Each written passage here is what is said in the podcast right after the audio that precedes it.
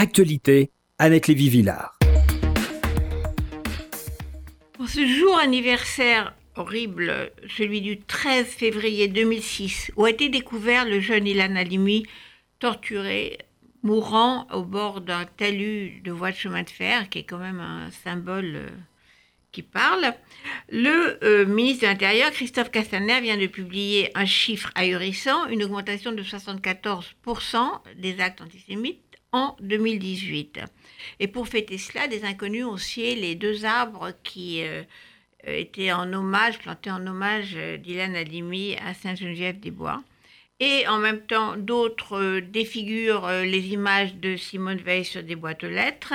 Et d'autres encore taguent des croix gammées et un Juden à l'Allemagne, à l'allemande, si je peux dire, et peint sur la vitrine d'un traiteur dans le Marais. Alors tout le monde se demande qui sont ces nouveaux antisémites en France? Ben, Personne n'a la réponse. Mais on voit soudain toutes sortes de pistes se croiser. Il y a la pire, celle des attaques mortelles contre les juifs, comme un Mera à Toulouse ou un Koulibaly à l'hypercacher, cela s'inscrivent dans la spirale du terrorisme islamiste.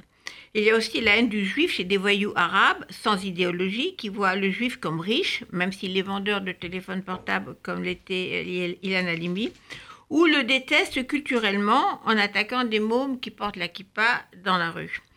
Il y a le poison verbal, distillé chez des militants de l'extrême gauche française, comme chez des travaillistes anglais, ou maintenant dans la gauche radicale américaine, cet antisémitisme à peine caché derrière euh, l'antisionisme. Et les gens de gauche peuvent justifier qu'on défile avec des morts aux juifs dans les rues de Paris ou qu'on puisse rire avec Dieudonné au nom de l'anticolonialisme.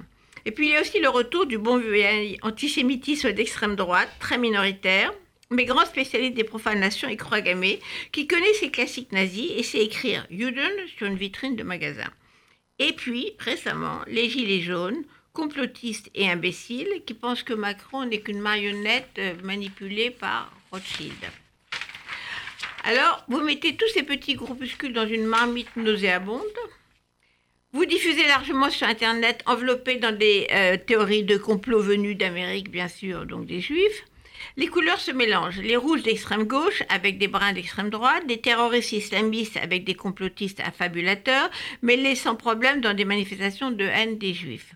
Et vous avez des mauvaises nouvelles pour notre pays et d'ailleurs pour la planète. Des nouvelles qui malheureusement ne sont pas des fake news. Mais heureusement, notre époque ne ressemble pas aux précédentes. Aujourd'hui, l'État français, le gouvernement, la République, les institutions, les lois, les partis, à l'exception des partis extrémistes, la presse sont tous mobilisés sans hésitation pour lutter contre ces dangereuses éruptions de haine contre les juifs et bien d'autres.